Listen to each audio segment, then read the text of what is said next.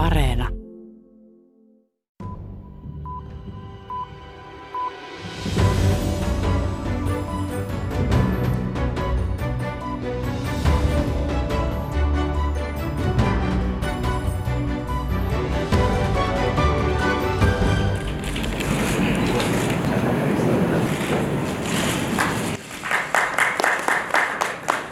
Britannia ja Ruanda allekirjoittivat pari kuukautta sitten sopimuksen, jonka mukaan Britannia kuljettaisi tuhansia turvapaikanhakijoita Ruandaan. Sopimus rikkoo YK pakolaissopimusta, sanoo kansainvälisen oikeuden emeritusprofessori Martti Koskenniemi. Sellaista turvapaikanhakijaa, joka ylittää rajan laittomasti, ei saa tästä rajan laittomasta yrityksestä erikseen rangaista. Ja rankaisemisena on pidetty muun muassa siirtämistä äh, ulkoista, ulkoistusmenettelyyn. Britannian lisäksi myös Tanskassa on vastaavia haluja kuljettaa turvapaikanhakijoita kolmansiin maihin. Se on jo sopinut siirtävänsä Kosovoon vankeja, jotka ovat saaneet vankeustuomion lisäksi myös karkotuspäätöksen. Ohjelmassa kuullaan Tanskasta, millainen tästä kosovolaisvankilasta tulee. Der er selvfølgelig også til at være øh, primært kosovarisk personale, som er på, på stedet. Men det vil foregå på danske vilkår. Euroopan viritellessä turvapaikanhakijoiden siirtoja kysymme ohjelman lopuksi, kuinka tällainen turvapaikkaprosessin ulkoistaminen todellisuudessa toimii. Siihen haemme vastauksia Australiasta, jossa jo vuosikausien ajan on kuskattu turvapaikanhakijoita ulkomaille. Tervetuloa kuuntelemaan. Minä olen Paula Vileen.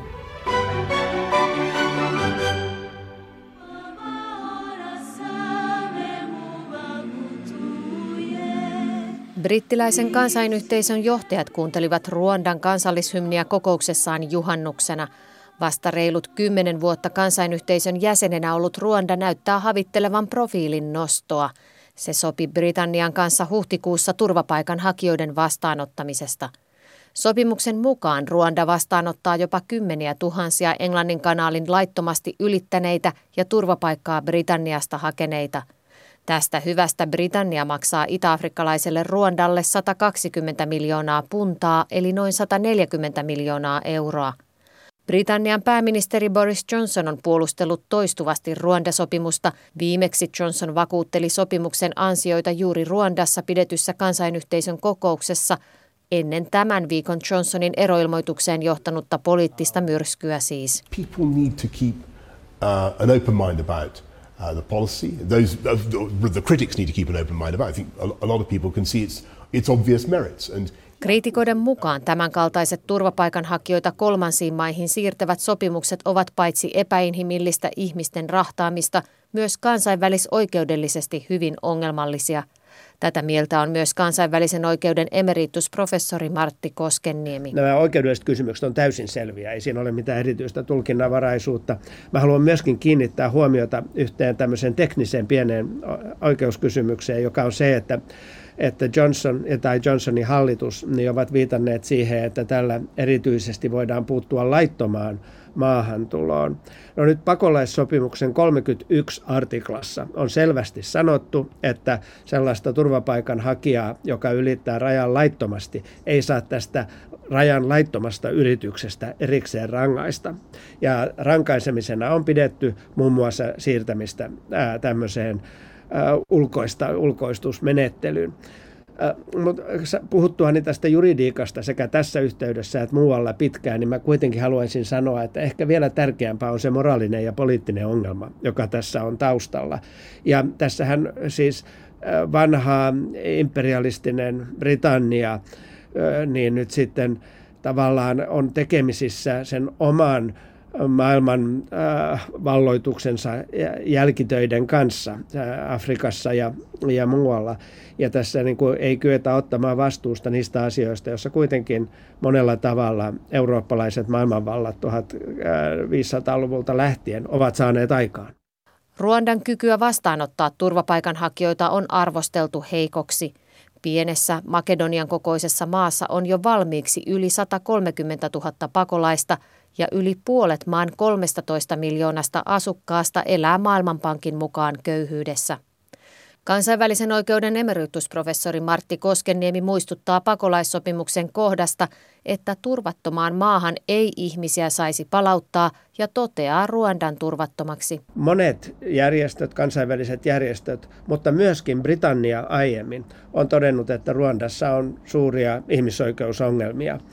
Ja niin kuin sanottu, myöskin Britannian viranomaiset aiemmin ovat viitanneet näihin ongelmiin. Nyt tietysti eivät enää viittaa on, tämä on todella siinä mielessä merkillinen tilanne. Johnsonin hallituksen tekemää sopimusta Ruodan kanssa on siis ryöpytetty laajalti. Se on vastatuulessa myös Britanniassa. Pasi Myöhänen jatkaa Lontoosta. Kesäinen päivä Lontoossa on houkutellut kaupunkilaiset pikniklounaalle Green Park-puistoon Buckinghamin palatsin kupeeseen.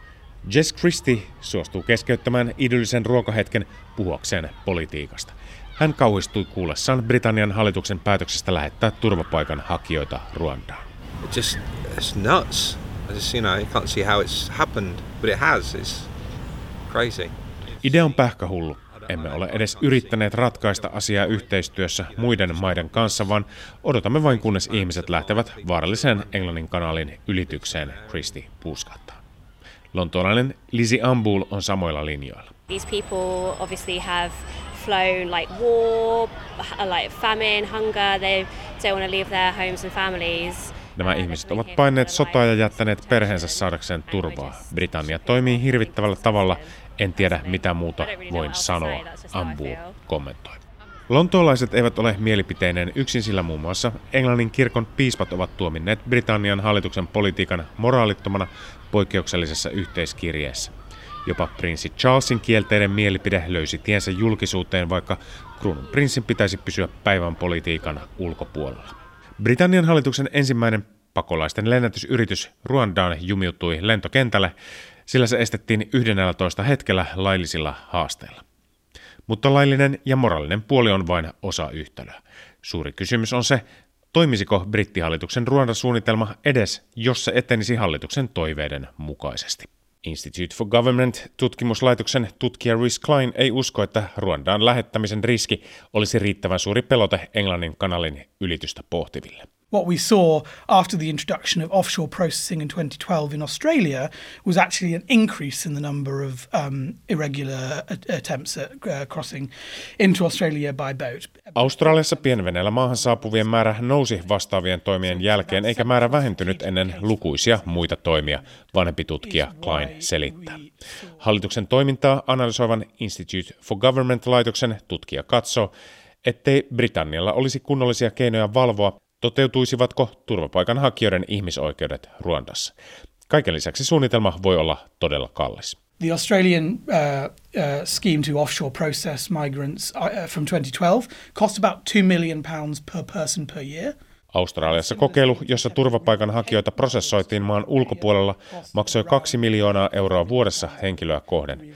Ja vain kahden henkilön lähettämisestä kampukseen tuli lähes 50 miljoonan kustannukset, Klein kertoo. Britannian suunnitelma on siis mahdollisesti hyvin kallis ja tavoitteisiin pääseminen näyttää epävarmalta. Rhys Klein katsoo, että yksi syy hallituksen intoon sen toteuttamiseksi on kotimaan politiikka ja pakolaisten turvallisuus on väitteistä huolimatta toissijaista. The issue of immigration and control of the borders featured heavily in the run-up to the Brexit referendum in 2016. Maahanmuuttokysymys nousi keskeiseksi Britannian politiikassa etenkin EU-erokampanjan aikana. Ruanda-suunnitelma herättää paljon huomiota iltapäivälehdissä, mutta hallituksen täytyisi osoittaa, että toimella on muitakin merittejä kuin sen julkisuusarvo, Klein kuvailee. Britannian hallitus ei ole tähän saakka antanut periksi suunnitelman läpirunnomisessa. Se perustelee toimea sillä, että valvontaan Englannin kanalin rannoilla on käytetty suuria summia, mutta mikään ei tunnu toimivan. Ruandaan lähettäminen on moraalinen teko, sanoo hallitus, sillä näin viedään ihmissalakuljetuksia organisoivilta rikollisilta elinkeino, eivätkä turvapaikanhakijat lähde ihmishenkiä vaatineisiin ylityksiin.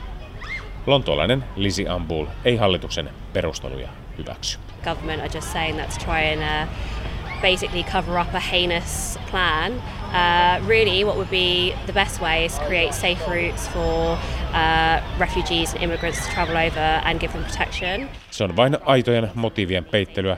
Pakolaisille täytyy luoda turvallinen reitti Britanniaan, Ambu sanoo. Britannian pienveneellä tulevien turvapaikanhakijoiden määrä on noussut, mutta hakijoiden määrä kokonaisuudessaan on matala muihin suuriin Euroopan maihin verrattuna. Pienveneillä Britannian saapuneista noin kaksi kolmasosaa on saanut viime aikoina myönteisen turvapaikkapäätöksen. Lontoosta raportoi Pasi Myöhänen. Samaan aikaan kun Britannia on sopinut Ruandan kanssa turvapaikanhakijoiden vastaanottamisesta, Tanska on edennyt samansuuntaisesti. Se on sopinut Kosovon kanssa Tanskassa rikoksesta vankeuteen tuomittujen ja karkotuspäätöksen saaneiden ihmisten siirtämisestä kosovolaiseen vankilaan. Myös tämä järjestely on saanut osakseen kansainvälisen oikeuden asiantuntijoiden täystyrmäyksen.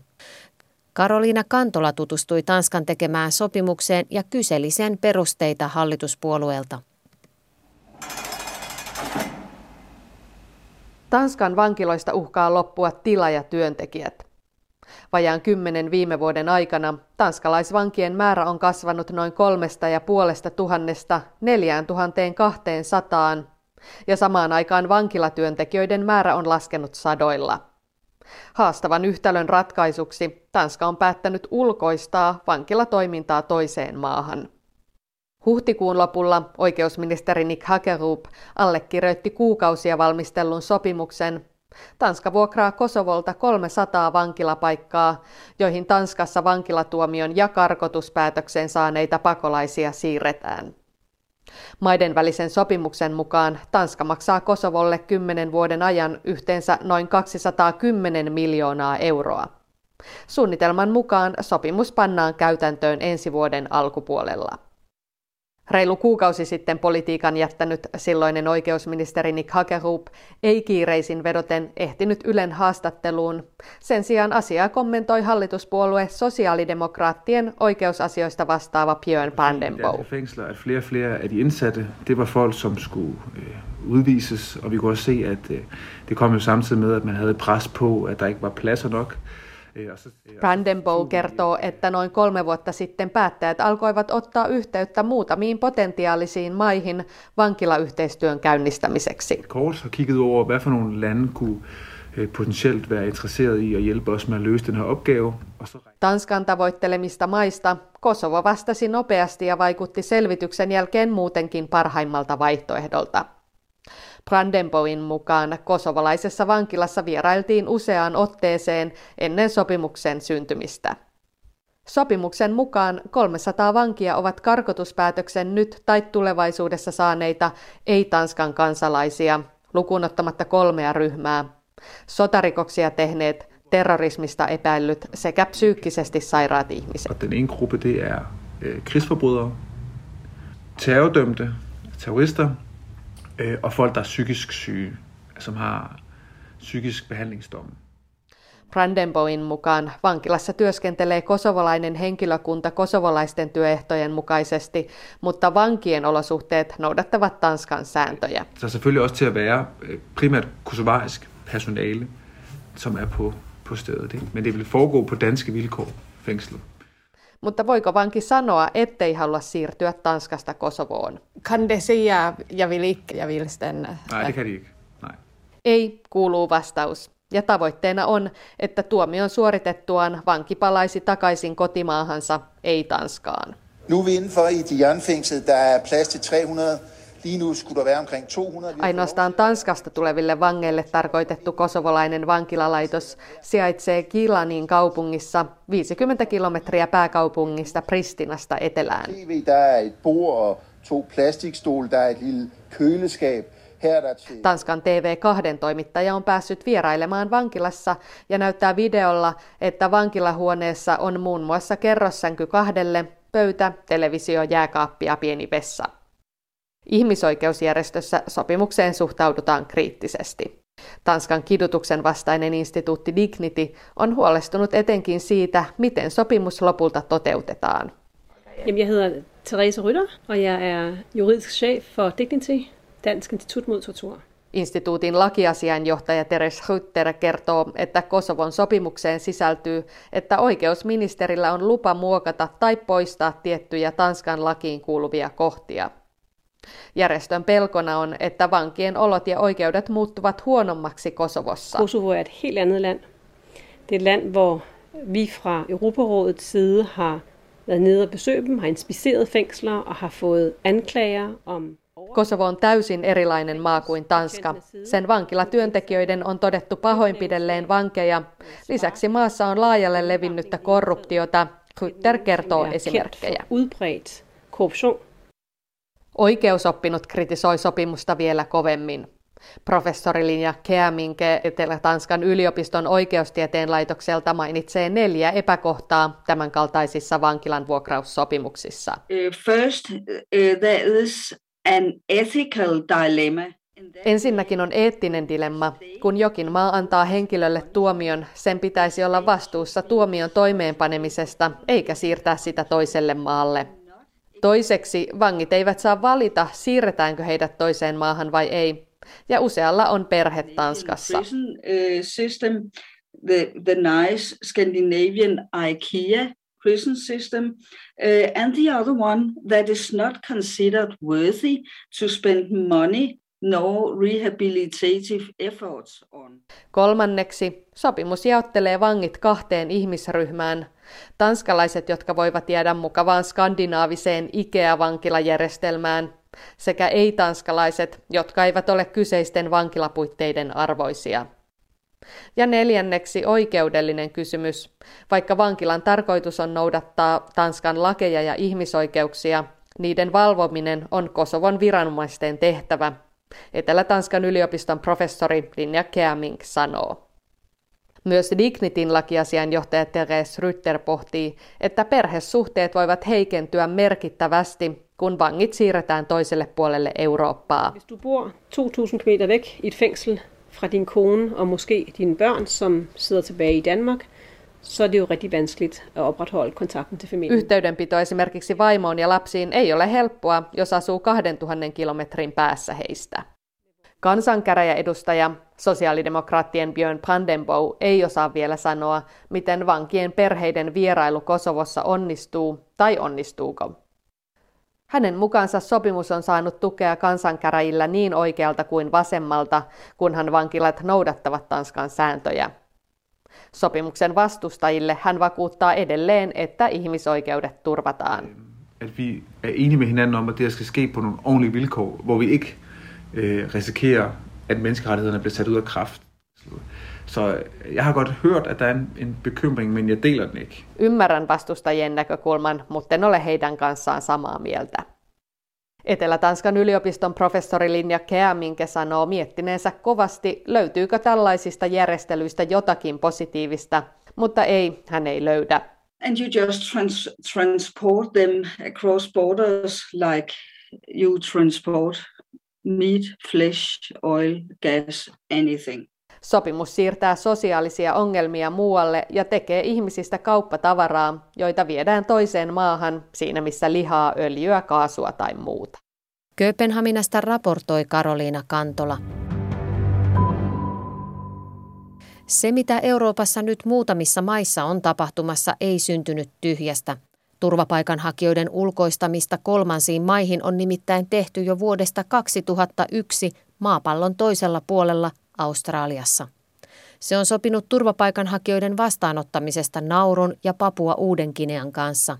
Australia has shut the door on asylum seekers who arrive by boat. From now on, anybody arriving by sea will be sent to Papua New Guinea, where they'll be housed and, if found to be refugees, resettled permanently. Australian yleisradioyhtiö ABC kertoi uutisissaan heinäkuussa 2013, että vastedes yksikään veneellä turvapaikkaa hakemaan yrittävä ei pääse maihin, vaan turvapaikanhakijat ohjataan Papua uuteen Gineaan. Päätös tiukensi Australian jo aiemmin aloittamaa turvapaikanhakijoiden ulkoistamisen politiikkaa. Tuolloisen tiukennuksen jälkeen turvapaikanhakija ei turvapaikan myöntämisen jälkeenkään saanut lupaa asettua Australiaan. From now on, any asylum seeker who arrives in Australia by boat will have no chance of being settled in Australia as refugees.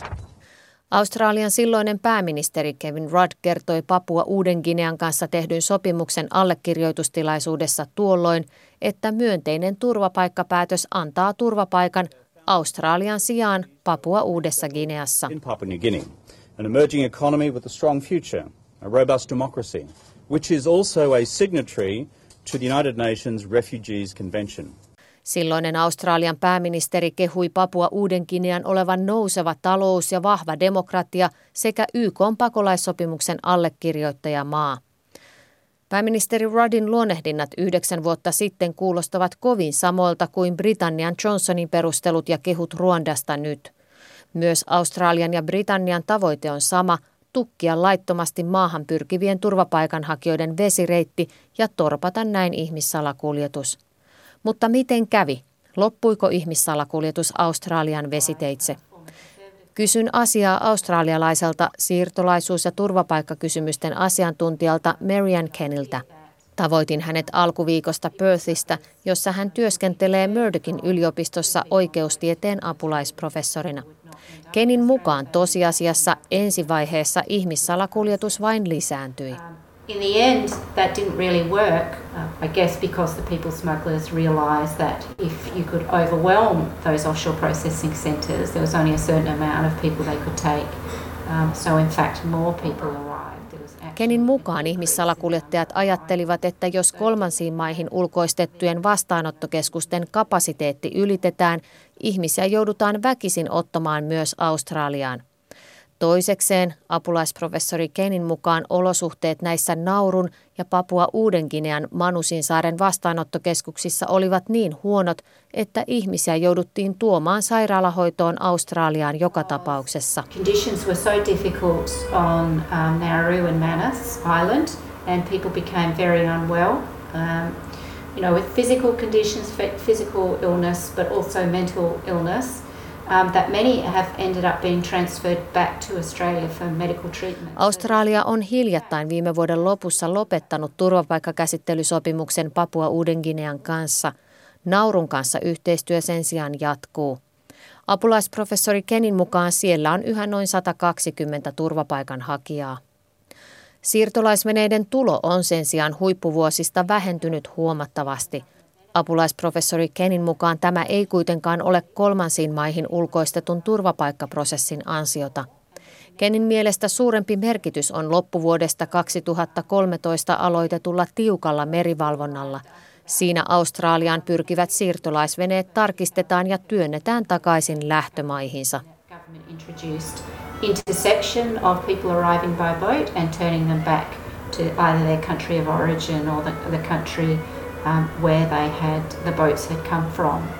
So it, Tällä tiukalla rajapolitiikalla on ollut molempien valtapuolueiden, konservatiivien ja työväenpuolueen tuki. Tosin keväällä Australiassa aloitti uusi työväenpuolueen johtama hallitus, johon apulaisprofessori Kenny asettaa muutostoiveita. We're hopeful that now there is a, an election of, of a new, um, less conservative government in Australia, that it, it may look to start to, you know, working more within the region and working more internationally to look at issues around how we can um, deal with asylum seekers and refugees. Muutospainetta voi tulla paitsi Australiassa myös muualla vauraissa teollisuusmaissa pakostakin pian. Ilmastonmuutoksen, konfliktien ja Ukrainan sodan kiihdyttämän ruokakriisin ennakoidaan ajavan entistä enemmän ihmisiä liikkeelle. Kansainvälisen oikeuden emeritusprofessori Martti Koskenniemi muistuttaa, että YK pakolaissopimus tehtiin toisen maailmansodan jälkeen hyvin erilaiseen tilanteeseen kun päästään siihen, että konfliktit laajenevat ilmastonmuutoksen seurauksena, niin Euroopassa tullaan näkemään sellaisia määriä ihmisiä, joita tämä pakolaissopimus ei millään tavalla voi kattaa. Koko ajan täytyy kuitenkin myös muistaa se, että nämä Eurooppaan kohdistuvat virrat ovat aivan pieni puro Ylivoimaisesti suurin osa pakolaisista on Afrikassa. Siellä on 5 tai 60 miljoonan pakolaisen verran väkeä tullut niihin valtioihin. Siis eurooppalaiset eivät ikinä voisi tällaista sietää. Ja tietysti kun me valtiot ovat kehittyviä valtioita, niillä ei ole lainkaan sellaisia resursseja kuin mitä meillä täällä Euroopassa on. Mutta me nyt sitten täällä Euroopassa katsomme, että me voimme täällä rauhassa elää ja ei meidän tarvitse ottaa huomioon näitä kansainväliseen oikeudenmukaisuuteen liittyviä näkökohtia, että riittää, että meillä on hyvin, niin maailma on hyvin. Tämä on tietysti sellainen näkökulma, joka aikanaan tulee luhistumaan. Näin totesi emeritusprofessori Martti Koskenniemi. Tähän päättyy myös maailmanpolitiikan arkipäivää tällä kertaa. Ensi viikolla käsittelemme NATOa ja sen ydinaseita. Minä olen Paula Vileen. Lämmin kiitos seurastanne ensi viikkoon.